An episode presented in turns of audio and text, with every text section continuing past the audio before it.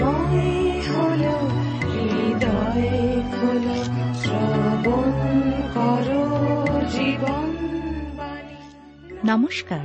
শুরু করছি আপনার প্রিয় অনুষ্ঠান জীবনবাণী।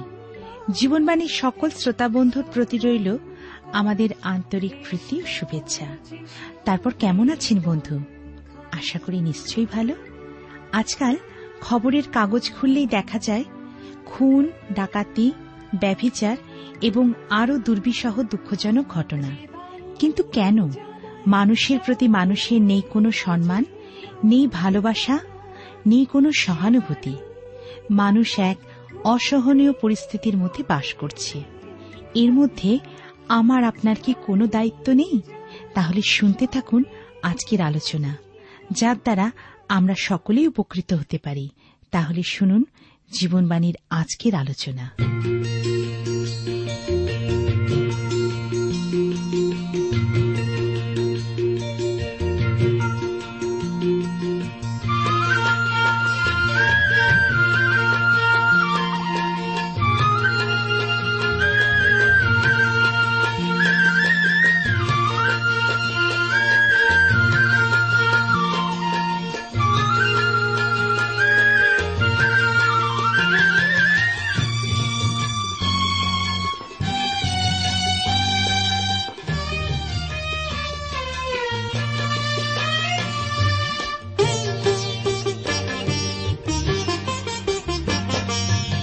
রাজার সুখ ছেড়ে তুমি দিনের কুটিরে এলে, এই জ্যোতির মায় প্রতি অন্তরে তোমার দীপালি জেলে। রাজার সুখ ছেড়ে তুমি দিনের কুটিরে এলে,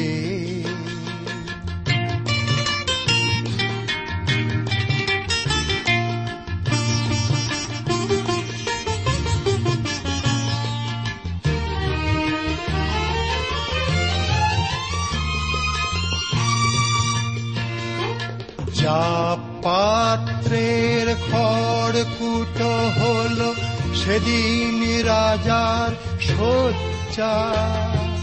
ধরার মানুষ। বুঝেছ কি আর নিজে কত বড় লজ্জা? এই যে কালিমা সহজে মোছে কি নয়নের জল ঢেলে?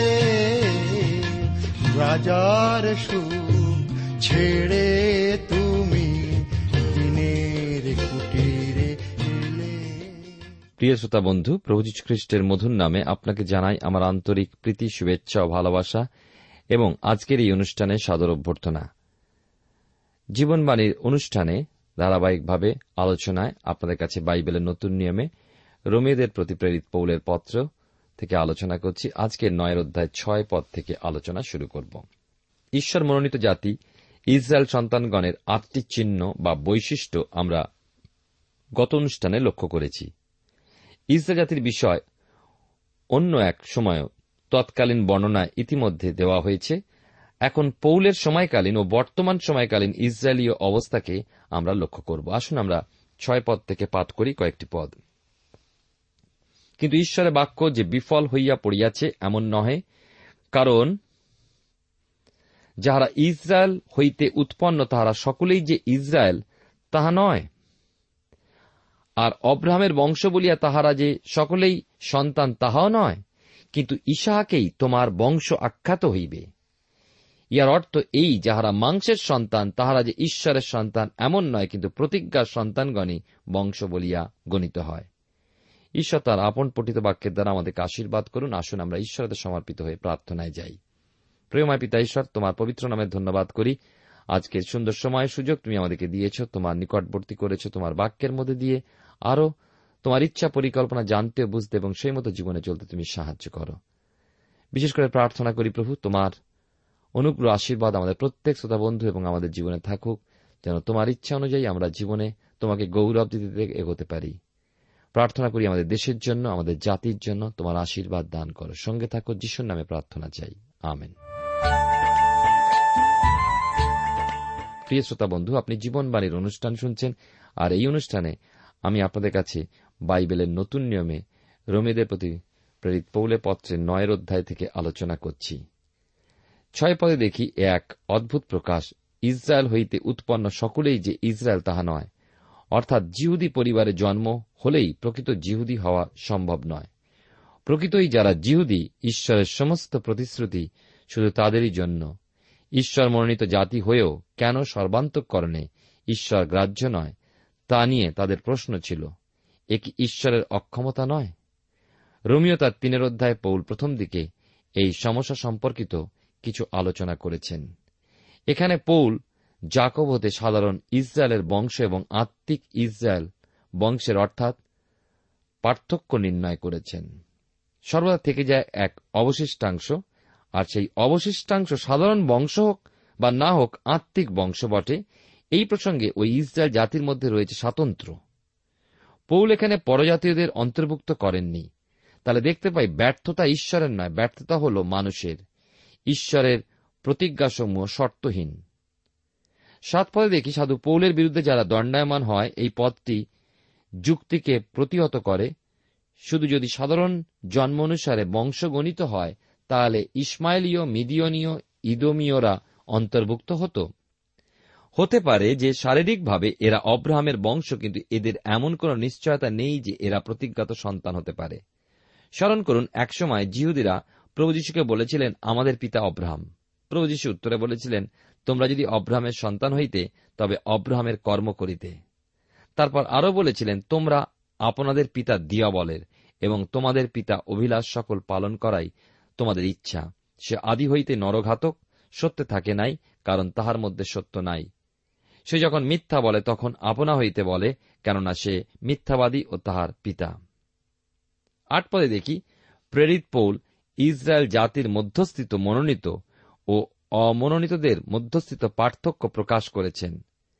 প্রেরিতদের কার্যবিবরণ তার একুশের অধ্যায় কুড়ি পদে লুক বলেছেন, আর তাহা শুনিয়া তাহারা ঈশ্বরের গৌরব করিলেন এবং তাহাকে বলিলেন, ভ্রাত, তুমি দেখিতেছ জিহুদীদের মধ্যে কত সহস্র লোক বিশ্বাসী হইয়াছে, আর তাহারা সকলে ব্যবস্থার পক্ষে উদ্যোগী। এখানে পৌল সেই পার্থক্য দর্শাবার মধ্যে বলেছিলেন, মাংসের সন্তানরা ঈশ্বরের সন্তান নয়, কিন্তু প্রতিজ্ঞার সন্তানগণই বংশ হিসাবে আখ্যাত। প্রভু যীশু খ্রিস্টের মৃত্যু পুনরুত্থানের পরে ইসরায়েলের মধ্যবর্তী সহস্র জিহুদি খ্রিস্টের প্রতি ফিরেছিল। তারা মনোনীত, আর পৌল তাদের সর্বদা ইসরায়েল বলেছেন। যখন আমরা প্রকাশিত বাক্যে দুইয়ের অধ্যায় নয় এবং তিনের অধ্যায় নয় পদে আসি, যেখানে প্রভু মণ্ডলীগুলিকে বলেছেন, সেই সপ্ত মণ্ডলীর উদ্দেশ্যে, যেগুলি প্রথম শতাব্দীর প্রায় শেষের দিকে দেখা যায়, যে তারা কখনোই ঈশ্বরের আরাধনাস্থলে সভ্য নয়, কিন্তু যে সমাজগৃহে শয়তানের আরাধনা হয়, তারা সেই আরাধনাস্থলে সভ্য। শাস্ত্রে যদিও অব্রাহামের আরও সন্তানাদেরই পরিচয় পাওয়া যায়, তবু দেখি একমাত্র অব্রাহামের পুত্র ইসহাকেই এবং তার বংশধরদের উদ্দেশ্যেই প্রতিশ্রুতিগুলো দেওয়া হয়েছিল। অর্থাৎ দেখা যায় স্বাভাবিকভাবে অব্রাহাম হতে জাত সন্তানরাই ঈশ্বরের সন্তান নয়।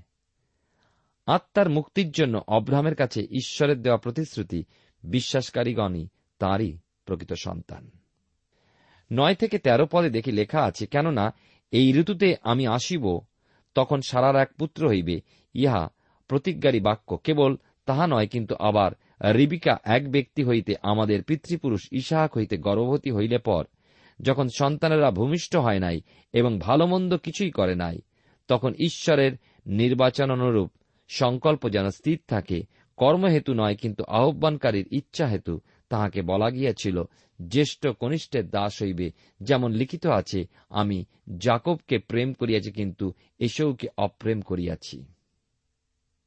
প্রতিজ্ঞাত সন্তানগণ কিছু যে বিশ্বাস প্রযুক্ত এমন নয়।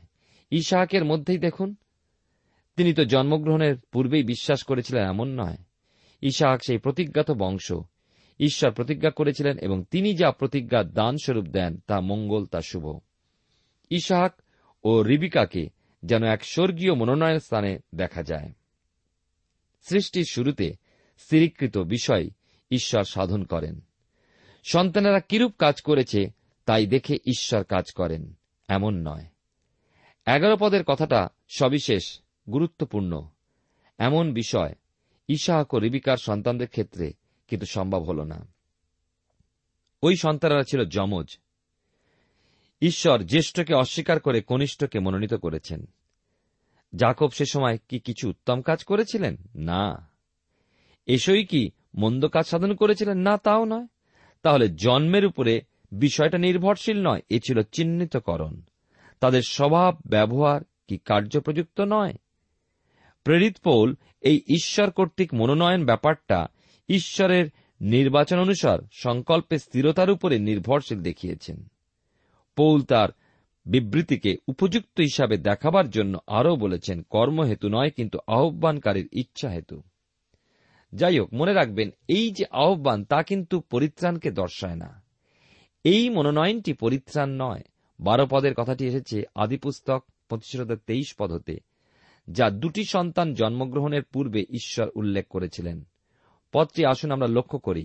তখন সদাপ্রভু তাহাকে কহিলেন, তোমার জঠরে দুই জাতি আছে ও তোমার উদর হইতে দুই বংশ বিভিন্ন হইবে, এক বংশ অন্য বংশ অপেক্ষা ফলবান হইবে ও জ্যেষ্ঠ কনিষ্ঠের দাস হইবে। এখন তেরো পদে আসি। সেখানে যে কথা বলা হয়েছে তা পুরাতন নিয়মের শেষ পুস্তকের একের অধ্যায় দুই তিন পদ, যেখানে লেখা আছে, আমি তোমাদেরকে প্রেম করিয়াছি ইহা সদাপ্রভু কহেন। কিন্তু তোমরা বলিতেছ কিসে তুমি আমাদিগকে প্রেম করিয়াছ?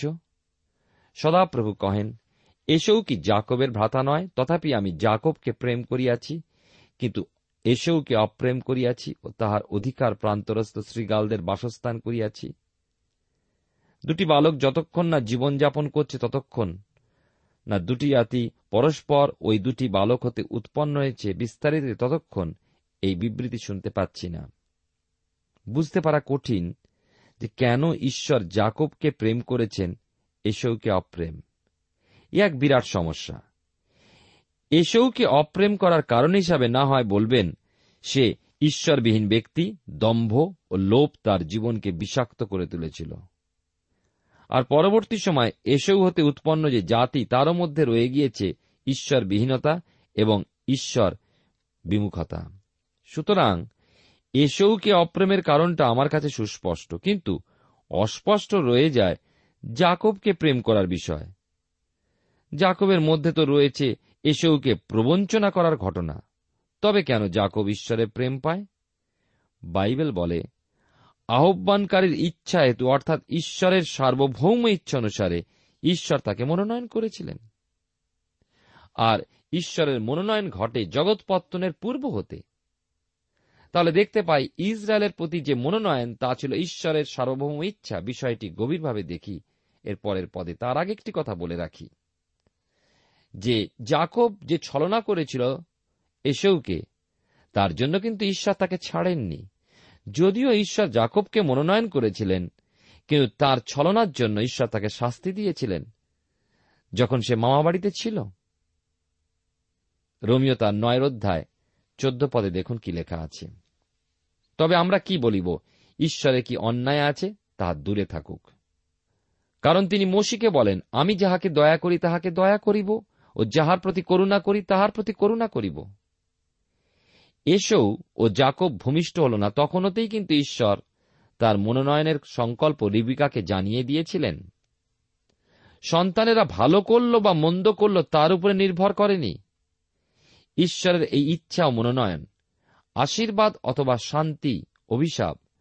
তাহলে আমাদের মন কি বলবে? ঈশ্বর অবিচার করেন, কাউকে ধ্বংস করাই তার মনোনয়ন, আর অন্যায় সাধনকারী হওয়া সত্ত্বেও ধ্বংসপ্রাপ্ত না হয়ে তাঁরই হস্তে আশীষযোগ্য হওয়া যায়। এ তো অবিচার, অন্যায়, কিন্তু না, আমরা তা বলতে পারি না। ঈশ্বর অন্যায় অবিচার করতে পারেন না। ঈশ্বর কেন কি করেন তার জন্য তাকে দোষারোপ করা, তাঁর বিচার করা আমাদের ধৃষ্টতা। তাঁর সৃষ্ট এই বিশ্বে আমি শুধু নগণ্য একটি প্রাণ তাঁর তুলনায়।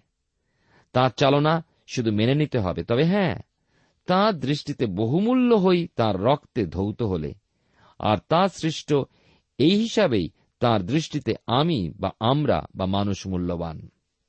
সমস্ত সৃষ্টি সেই দিক হতে তাঁর সৃষ্টি বলেই তাঁর দৃষ্টিতে মূল্য পায়।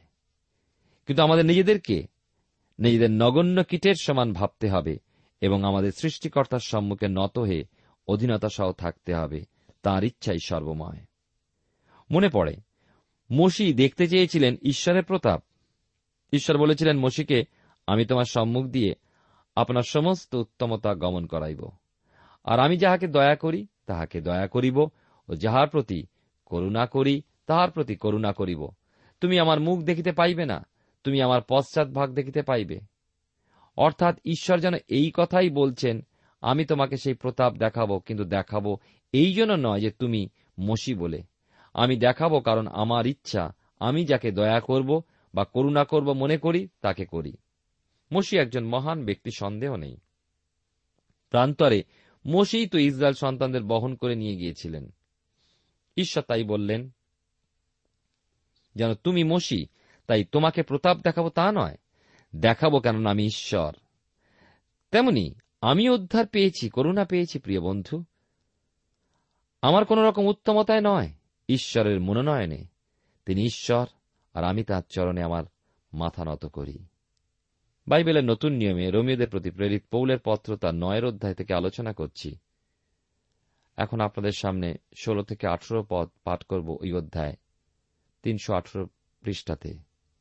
অতএব যে ইচ্ছা করে বা যে দৌড়ে তা হইতে এটি হয় না, কিন্তু দয়াকারী ঈশ্বর হইতে হয়। কেননা শাস্ত্র ফরৌনকে বলে, আমি এই জন্যই তোমাকে উঠাইয়াছি যেন তোমাতে আমার পরাক্রম দেখাই আর যেন সমস্ত পৃথিবীতে আমার নাম কীর্তিত হয়। আঠারো পদে লেখা আছে, অতএব তিনি যাহাকে ইচ্ছা তাহাকে দয়া করেন এবং যাহাকে ইচ্ছা তাহাকে কঠিন করেন। মানুষের ইচ্ছায় ঈশ্বরের দয়া প্রকাশিত হয় না, মানুষের কাজের পুরস্কারেও নয়। মানুষের ইচ্ছা বা মানুষের কাজ ঈশ্বরের হস্তকে চালনা করে না। মানুষ মনে করে তার কোন সিদ্ধান্ত, তার প্রচেষ্টাই তার প্রতি ঈশ্বরের দৃষ্টি, অনুগ্রহ ও আশীর্বাদের কারণ। ঈশ্বর অনুগ্রহ করেন, অনুগ্রহের প্রসারও ঘটান। সকলে তিনি ঈশ্বর। তাই আমরা ঈশ্বরের কার্যের কারণ জিজ্ঞাসা করার কে। তার কার্য নতমস্তকে মেনে নেওয়াই তাঁর সন্তানের স্বভাব হওয়া উচিত। সতেরো পদে পড়ি, ঈশ্বর ফরৌনকে বলেছেন, আমি এই জন্য তোমাকে উঠাইয়াছি। ঈশ্বর ফরৌনকে উঠিয়েছিলেন। তাহলে আপনার প্রশ্ন জাগে, ফরৌন তো মনোনীত নয় ঈশ্বরের। না তা নয় বটে, কিন্তু ঈশ্বর ফরৌনকে এক সুযোগ দিয়েছিলেন।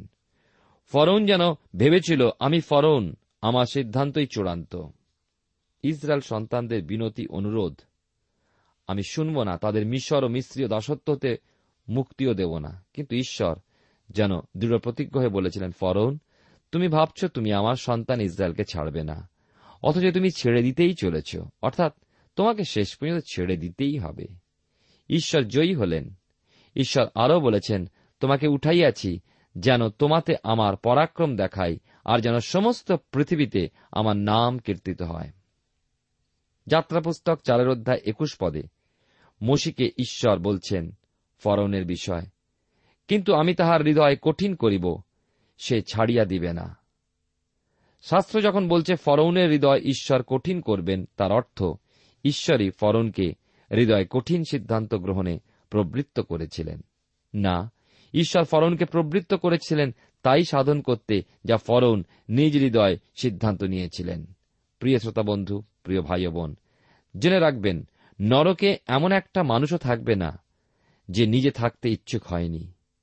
তেমন মানুষই নরকে অনন্তকাল বাস করবে যে সেখানে বাস করতে চেয়েছে। আপনি আপনার সিদ্ধান্ত নিজেই নিতে পারেন। ঈশ্বর সর্বজ্ঞ, তিনি মন্দের মধ্যে চালিত করতে পারেন না। মানুষ অনুপযুক্ত হয়েও যদি গ্রীবা কঠিন করে, ঘাড় শক্ত করে, ঈশ্বর তখন রাস্তা বন্ধ করবেন। আর ফরৌনের ক্ষেত্রে তাই ঘটেছিল। রোমীয় তার নয় অধ্যায় উনিশ থেকে একুশ পদ পাঠ করব। লেখা আছে এখানে, ইহাতে তুমি আমাকে বলিবে, তবে তিনি আবার দোষ ধরেন কেন? কারণ তাহার ইচ্ছার প্রতিরোধ কে করে? হে মনুষ্য, বরং তুমি কে যে ঈশ্বরের প্রতিবাদ করিতেছ? নির্মিত বস্তু কি নির্মাতাকে বলিতে পারে, আমাকে এরূপ কেন গড়িলে? কিংবা কাদার উপরে কুম্ভকারের কি এমন অধিকার নাই যে একই মৃৎপিণ্ড হইতে একটি সমাদরের পাত্র আর একটা অনাদরের পাত্র গড়িতে পারে? বাস্তবে কি মানুষ ঈশ্বরের নিগূঢ় তত্ত্ব বোঝে না? ঈশ্বরের নীতি নিয়ম আছে, আছে স্বর্গীয় আইন, মানুষের সকলই বোধগম্য নয়। স্বভাবতই মানুষের মনে প্রশ্ন জাগে, ঈশ্বর যদি যাকে দয়া করার দয়া করেন, যাকে কঠিন করার ইচ্ছা কঠিন করেন, তাহলে মানুষের অপরাধ কোথায়? ঈশ্বরের ইচ্ছাই তো অপ্রতিরোধ্য। যেমন এখানে প্রশ্ন আসে আমাদের যে ফরৌনের দোষ কোথায়, তার অপরাধী বা কি? কিন্তু মানুষের এই যুক্তির সমস্যার সমাধান করে না, প্রশ্নের উত্তরও আনে না। উত্তর একমাত্র ঈশ্বরের সার্বভৌমত্বের মহানতা এবং তাঁর নিগূঢ় তত্ত্ব। বিশ্বাসের উপরে একে ছেড়ে দেওয়া ব্যতি রেখে এবং বিনম্র বাধ্যতার অনুগমন ব্যতি রেখে এখানে আর কিছুই সমাধান নেই। অবিশ্বাস এবং যুক্তিবাদী কাঠিন্য শুধু ঈশ্বরে বিদ্রোহী করে তোলে মানুষকে এবং ঈশ্বরের ক্রোধ ও বিচার সঞ্চার করে, আর কিছুই নয়। ঈশ্বর ঈশ্বরই, ক্ষুদ্র মানুষ তার পরিবর্তন করতে পারে না। পরবর্তী কয়েকটি পদে সাধু পৌল কুম্ভকার এবং মাটির দৃষ্টান্ত দিয়েছেন। ঈশ্বর কুম্ভকার এবং আমরা মাটি। পৃথিবীর মাটি হতে ঈশ্বর মানুষকে নির্মাণ করলেন। ঈশ্বর বানর হতে মানুষ সৃষ্টি করেননি, বরং মানুষ নিজেকে নিজে বানর করে তুলেছে। গীতরচক বলেছেন একশো তিনের গীতে চোদ্দ পদে, কারণ তিনি আমাদের গঠন জানেন, আমরা যে ধূলিমাত্র ইহা তাহার স্মরণে আছে। কিন্তু আমাদের অনেক সময় স্মরণে তা থাকে না, আমরা ভুলে যাই। অব্রাহাম ঈশ্বরের সামনে নিজের সঠিক অবস্থাকে স্বীকার করেই বলেছিলেন, দেখুন ধূলি ও ভস্ম মাত্র যে আমি, আমি প্রভুর সঙ্গে কথা কইতে সাহসী হইয়াছি। এই পৃথিবীর উপরে আমরা শুধু ঈশ্বরের অধিকার। ঈশ্বর কাদা দিয়ে একসময় তৈরি করলেন মসিকে, আবার একসময় গড়লেন ফরৌনকে। একটা সমাদরের পাত্ররূপে তৈরি হল, যেখানে অপরটি হয়ে গেল অনাদরের। একজন কুম্ভকারের কি তার ইচ্ছা অনুযায়ী গড়ে তোলার অধিকার মাটির উপরে থাকতে পারে না? পৌল এখানে মাটির উপরে ঈশ্বরের ইচ্ছার স্বাধীন ভাব বা নিজ অধিকারের বিষয় বলেছেন, কিন্তু এবার তিনি বলছেন এমনকি ওই ক্রোধের বা অনাদরের পাত্রের উপরে অনুগ্রহ প্রদান করেন, ধৈর্য ধারণ করেন। আমরা রোমীয় তার নয়ের অধ্যায় এই সময় বাইশ থেকে চব্বিশ পদ পাঠ করব। দেখুন কি লেখা আছে এখানে। আর ইহাতেই বা কি, যদি ঈশ্বর আপন ক্রোধ দেখাইবার ও আপন পরাক্রম জানাইবার ইচ্ছা করিয়া বিনা স্বার্থে পরিপক্ক ক্রোধ পাত্রদের প্রতি বিপুল সহিষ্ণুতায় ধৈর্য করিয়া থাকেন, এবং এই জন্য করিয়া থাকেন যেন সেই দয়াপাত্রদের উপরে আপন প্রতাপ ধন জ্ঞাত করেন, যাহাদিওকে প্রতাপের নিমিত্ত পূর্বে প্রস্তুত করিয়াছেন, আর যাহাদিওকে আহ্বান করিয়াছেন কেবল জিহুদীদের মধ্য হইতে নয়, পরজাতিদের মধ্য হইতে আমাদিগকেই করিয়াছেন। এই বিষয়টি খুবই সত্য যে ঈশ্বরের রয়েছে সার্বভৌম ক্ষমতা। যদিও তিনি যাকে দয়া করার ইচ্ছা তাকে দয়া করেন, যাকে আবার কঠিন করার ইচ্ছা কঠিনও করেন, তবুও তিনি ক্রোধের পাত্র অনাদরের পাত্রদের উপরে ধৈর্য ধারণপূর্বক অনুগ্রহ করেন। ইচ্ছা করলে তিনি তো পারেন তাদের ধ্বংসের মধ্যে নিক্ষেপ করতে, কারণ অনাদরের পাত্র ক্রোধের পাত্র তার বিদ্রোহী ভাব ও পাপ প্রবৃত্তি, অবাধ্যতা ইত্যাদি দ্বারা বিচারের জন্য পরিপক্কতা লাভ করে। অথচ ঈশ্বর তো তাদেরকে তাৎক্ষণিক বিচারে আনতে পারেন, তবু তিনি তাদের মাটির ন্যায় এক নিষ্প্রাণ জড় পদার্থের দৃষ্টিভঙ্গিতে না দেখে তাদের মধ্যে দিয়ে থাকেন স্বাধীন ইচ্ছা। কারণ কি? কারণ হল এই যে তাদের ওই স্বাধীন ইচ্ছা দ্বারা তারা ঈশ্বরের বাধ্য হয়ে ওঠার বিবিধ সুযোগ ঈশ্বরতে প্রাপ্ত হয়, কিন্তু তাদের শক্তগ্রীবতার দরুন ঈশ্বর দত্ত সুযোগকে উপেক্ষা অস্বীকার করে। ঈশ্বর এই স্বভাব ঘৃণা করলেও তাদের প্রতি দীর্ঘ সহিষ্ণু হন। একজন বলেছেন এখানে বর্ণিত ক্রোধের পাত্র হল জিহুদি জাতি, যারা সত্তর খ্রিস্টাব্দে ধ্বংসীভূত হয়ে গেছিল জেরুজালেমে। ওই ধ্বংসাবশেষ বা ওই ধ্বংসীভূত অবস্থা ঘোষণা করেছিলেন প্রভু যীশু, স্মরণ করো ফেরো। কিন্তু প্রভু যীশু এই নগরের প্রতি ক্রন্দন করেছিলেন, প্রার্থনা জানিয়েছিলেন, উহাদিওকে ক্ষমা করো। আর সত্তর খ্রিস্টাব্দে চূড়ান্ত বিচার নেমে এলে ঈশ্বর রক্ষা করেছিলেন এক অবশিষ্টাংশকে। এই অবশিষ্টাংশই ছিল দয়ার পাত্র। প্রভু যীশু খ্রিস্টের পুনরুত্থানে বিশ্বাসী, খ্রিস্টের অনুসরণকারী, খ্রিস্টের উপরে নির্ভরশীল মানুষই কি জিহুদি কি পরজাতীয়, সকলেই দয়ার পাত্র। এই অনুগ্রহের যুগের সন্তান ঈশ্বরের সন্তানগণ। এরা অর্থাৎ এই সমস্ত জিহুদি এবং পরজাতিগণ সকলে আর জিহুদি বলে বা পরজাতীয় বলে চিহ্নিত হয় না। তারা খ্রিস্টেতে ঈশ্বরের সন্তান। না তারা জাতিগত বা সমষ্টিগতভাবে এই সন্তান স্থানের অধিকারী হয়েছে এমন নয়, তারা প্রত্যেকে ব্যক্তিগতভাবেই ঈশ্বরের সন্তান। তারা আক্ষরিক ইসরায়েল জাতি নয়, তারা খ্রিস্ট বিশ্বাসী খ্রিস্টিয়ান। পুরাতন নিয়মের ইসরায়েল জাতির মতো তাদের প্রয়োজন হয় না তকছেদের, প্রয়োজন হয় না ব্যবস্থার মাধ্যমে ধার্মিকতা লাভের। কিন্তু এই খ্রিস্ট বিশ্বাসীগণ খ্রিস্টকে ব্যক্তিগত ত্রাণকর্তা বলে গ্রহণ ও স্বীকার করে তার পুনরুত্থানে অনন্ত জীবন লাভ করে। ধার্মিক গণিত হয় খ্রিস্টেতে, পরিধান করে খ্রিস্টকে, তার ধার্মিকতা বস্ত্রকে। পরিত্রাণপ্রাপ্ত জীবনে পবিত্র আত্মার সহায়তায় পথে চলে, খ্রিস্টের পরিমাপে বৃদ্ধি পেয়ে উঠতে চায়। প্রভুর আগমন এমন মানুষের জন্য, যদি তারা জয়প্রাপ্ত হয়। আর সেই জয় প্রভু যীশু তার অনুগ্রহে আমাদেরকে দান করেন, যদি আমরা তাঁর কাছে অবনত হই। আসুন প্রার্থনায় আমরা প্রত্যেকে অবনত হই, যদি আপনি চান প্রভুর অনুগ্রহ দয়া। মঙ্গলের আকর ঈশ্বর, তোমার পবিত্র নামে ধন্যবাদ করি। তোমার অসীম দয়ায় আমাদেরকে সুরক্ষা বহন পালন করেছ। তোমায় ধন্যবাদ দিই তোমার বাক্যের সাবধানতা এবং প্রতিজ্ঞা এবং অনুগ্রহ দয়া যা তুমি প্রকাশ করেছ। দয়া করো আমার প্রতি এবং যারা আজকে তোমার কাছে প্রার্থনা জানাচ্ছেন সেই দয়ার জন্য, তাদের জীবনে তোমার অনুগ্রহ রাখো প্রভু, এবং তোমাতে নির্ভর করে এগোতে তুমি সাহায্য করো। আমাদের সমস্ত অযোগ্যতা অপরাধ ক্ষমা করো, যিশুর নামে প্রার্থনা চাই, আমেন।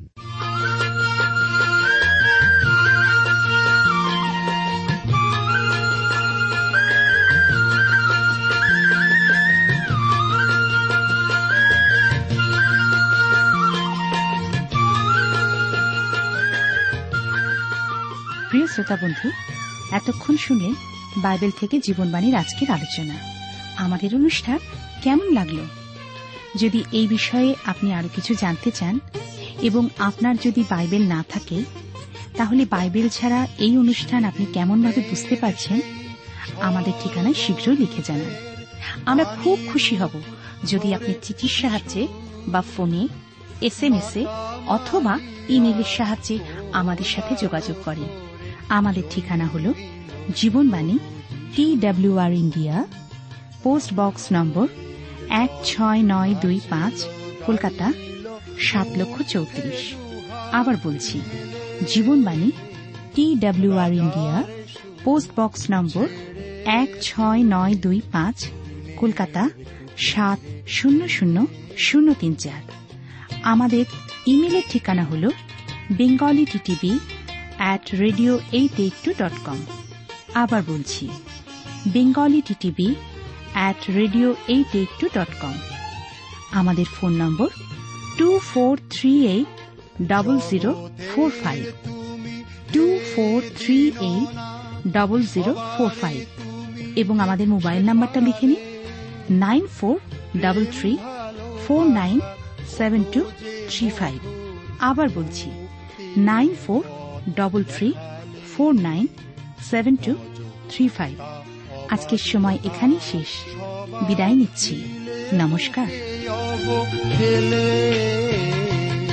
রাজার সুর ছেড়ে তুমি দিনের কুটিরে এলে,